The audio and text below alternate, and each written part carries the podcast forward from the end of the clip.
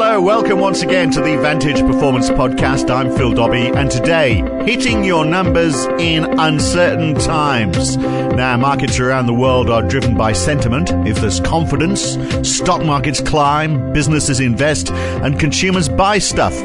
Then there's the not so good times when the opposite happens. Businesses hold off on their growth plans and wait for those good times to return. And in some parts of the world, maybe less so in Australia, you could say that's what's happening right now. But is holding off and waiting for the good times to return, is that the right approach? Well, maybe not. Uh, Michael Fingland is here with me again, Executive Director and CEO of Vantage Performance. He reckons not, actually.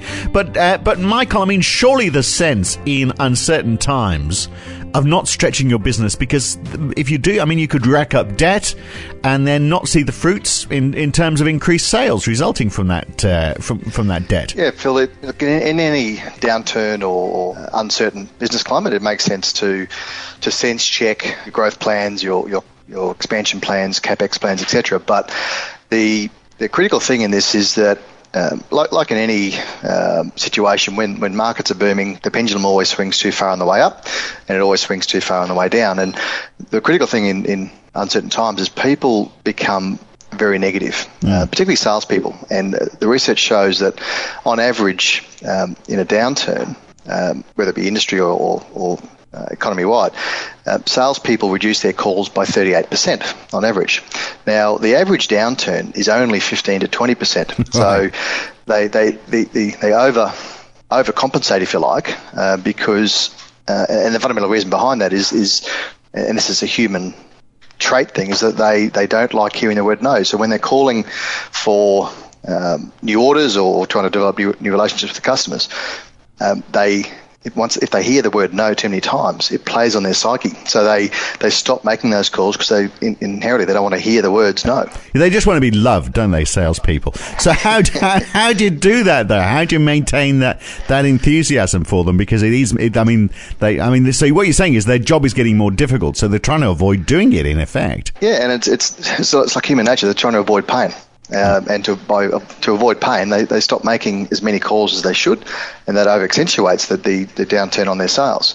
So the number one thing is they've got to remain positive. They've got to work out and, and like anything in life or in business, you've got to work out how can I be different with everyone else. And if you can um, do some things to uh, maintain a, a, positive mindset, that you're less likely to be caught in that sort of downward emotional spiral. And therefore, if you are making a lot more uh, or you're maintaining your, your outward bound calls and doing them slightly differently, then you will you will uh, take market share off other people. Which is important, of course. Is that you should be seeing it as an opportunity. But that that 38% drop in calls that are being made by the salespeople is probably worse than that, isn't it? Because the calls that they are making, if they're not as positive as they normally are, then uh, you know they're, they're, not putting as much into it. The, the chance of uh, of conversion is probably reduced as well. That's right, and and that's the average, as you say. So mm. you know the big some some companies whose salespeople you know, drop calls by up to 50%. So again, you know, people want to do business with people who are positive. They don't want to deal with people who are, who are negative. and and people can, can pick it up in your voice. Um, you know, if you're if you're not being positive, person on the other end of the line, or if you're or if you're face to face, they can pick up if, if you're not um, on your game and, and you're not positive. It just comes through naturally in your voice and, and your actions. Yeah, but see, how do you maintain it though? How do you uh, get that positive spirit? I mean, do you all sit around the uh, metaphorical campfire singing "Kumbaya"? I mean, what do, do you have rah rah speeches? What do you do? Yeah, well, everyone's got to find out what, what works best for them. Um, uh, one of the know, there's a number of uh, experts out there on how to how to do this. You know, Tony Robbins is is one uh, as an example. He's not for everybody, but um, you know, that's a type of um, um, you know source of information you can tap into. But the, the, the, key is to, like as I said before, really understand the facts. That that if, if people are saying no, you've got to try and understand why. And it may well be that you need to develop new markets. You might need to look at what other products or services could we be selling to complement um, what, what, you have been selling before, and, and getting to understand and getting to know your customers better. And, you know, over the last you know, pre-GFC, it was it was at its peak where a lot of people became order takers a lot of salespeople became order takers because that's all they had to do. They didn't need to actually generate relationships, build relationships. And as crazy as it sounds, it's getting back to 101. It's actually, do you understand your customer? Do you actually have a relationship with them? Or are they just someone that you call on when you need an order to meet your sales targets? Yeah. So it's getting back to old fashioned 101 sales. When was the last time you actually went and had a coffee with them? When did you actually stop in and go and meet with them? Because a lot of salespeople don't do that. So when if so again, it's about how, how, how can you how can you be different to everybody else? And simple things like that is actually calling upon them and spending time because time is your most valuable asset.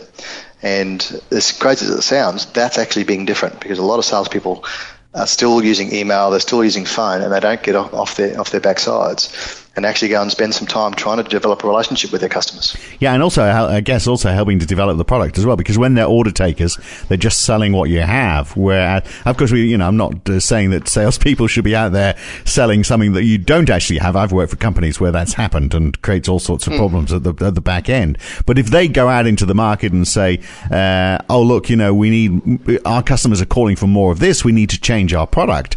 Uh, I mean, they're your coal face. They should be the people who are, who are feeding that back to the product guys to to try and change what you're offering to to meet the uh, the circumstances in the market. That's right, and also you need to sort of think think really clear. And this and this only happens if you if you've actually spent some time really asking the questions of your customers. You know, you know, what is the outlook for you? What are you looking to achieve? What are you looking to buy? And it may well be that you need to look at new markets. You know, mm. if, if certain segments of your customer base are just on hold for anything, then you need to look at um, developing new markets, look at new segments, which industries are growing, and it may well be that you need to change the business model or tweak the business model, and and that you know just by changing it five percent can actually generate a lot of enthusiasm inside your, your, sales team, and that could actually be, be what it what it takes to, to get that positive mindset back because they're they're calling on new relationships, they're developing new relationships, not just calling on the same old same old customers who are telling them the same old answer. Right, but what I mean that all makes sense. But what if you've got uh, a sales pipeline? that, You know, potentially people who want to buy from you, but it's just not moving. Do you do you need to uh, change the approach that you take to how you manage that pipeline? Oh, look, you do, but and the, the key in a in a difficult market is to be honest with your pipeline.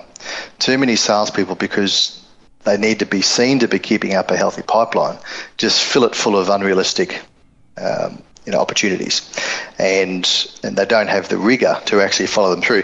A lot of pipelines that we come across, if they have a pipeline, is just very simplistic. Here's the project. Here's the potential quantity of the of the of the of the order, and here's an estimated time to completion. That simplicity breeds um, a, real uh, lack of accountability uh, in the sales team. You need to have a system where you actually have to rate and break it down into say four or five stages of completion. And then the, the art then is is to so you might have a lead and it might be ten percent. That that's the percentage or the weighting you add to it. As it moves through various stages that you've pre-agreed, there might be four stages. You know, uh, identify, qualified, you know, proposal sent, negotiating fees uh, or, or, or, price, and then close. By actually having a weighted approach to, to your pipeline management, it forces people to actually be realistic with their with their with their opportunities because if they're not progressing through then there's clearly something wrong there. Either you're not progressing it or it, it wasn't real to start with. So by forcing them to, to, and each week during your weekly huddle or weekly toolbox meeting with, with, with your team, is to go through and, and, make sure that these things are actually progressing through. Because then again, if, if, if people can see that these, these, these projects are moving through the cycle, that also, those little wins build momentum. And that helps keep you, keeping you positive that we are actually making progress Right, and I can see a lot of this is focusing. It's all really focusing on the uh, on the behaviour of the sales team, and uh, you know, you need. I can see that pe- you need that pep talk, but maybe part of it is to say, well, look, you know, if we can beat this, you know, everyone else is suffering this downturn the same as we are. Uh, if we can beat it, um, then we have a, a, clear opportunity to come out the other side looking stronger than every other company, and that's surely going to motivate the sales team. That sort of talk. Yeah, and it's about just doing things five percent differently. That's all it takes, and and you know, in, in, a, in a rising tide, um, rising market, everybody can sell. Um, now, there might be lots of sales you're missing out on, but everybody can, can sell a product. In a, in a tight market, it's about how do we be different. And I, I can say this with, with confidence over the last 25 years uh, in, in, in doing what we do. 80% or more of clients do not really understand what their key message is and, and, what their point of difference is. They really don't, it's not crystal clear. It might be understood by the founder or, or two or three, four other people in the business, but if you go and ask the sales team of, say, 20 people, um, explain to me why I should buy from you. Who, who are you and why should you buy from me? And, and that, that, you, get, you get 25 different answers. Um, and because it's not clear, it's fuzzy. So if you can take this time when sales are tough, take this time to, to, to workshop and really get clear um, what do we stand for? Why should you buy from us and how are we different? Yeah. And then get that message really clear um, to a point. And it needs a lot of workshopping and, and um, reinforcement. But if you can get that Yeah. really clear, And collaboration. and collaboration. And Yeah. look, what one of the tools that we um, recommend is, is role playing. So once you've worked out in a, in, a, in a sort of workshop environment, one paragraph, two paragraphs that clearly articulate what the firm's about. Uh, why are we better than the rest? Um, and, and, and, and why, should, why you should buy from us? You know, what's our brand promise? And, and, and in a way that really stands out. Once you've got that you know, elevator pitch, if you like, crystal clear, you then use role play to make sure, and it'll take a few weeks, it might take a few months for everyone to really get nail it, but it's that focus on that and getting it crystal clear because 80% of all your competitors don't have a really clear elevator pitch. They really don't. And if it's fuzzy, uh, everybody's fuzzy. So the key in any downturn is just doing things slightly differently. So if you can focus just on that, you, you're going to be uh, ahead of 80% of your competitors because you know, that's the average number of people who, who really don't have a really clear understanding of their selling pitch. Uh, so just by spending some time on that, which is what you should be doing anyway, but in, in a downturn, that can really help you win market share. Right, so clear message, the right customers. Make sure you're being honest about your prospects and your pipeline, and uh, keeping that sales team motivated. It all makes sense, and of course, it all does rest on the performance of sales, doesn't it? More than any any other time. So great insights as always. Thanks, Michael. Cheers, Phil. Have a great day. Makes a lot of sense, doesn't it? Michael Fingland from Vantage Performance on the Vantage Performance podcast. I'm Phil Dobby. Thanks for listening. We'll have another one again in a week or two, so look out for that. And thanks for listening.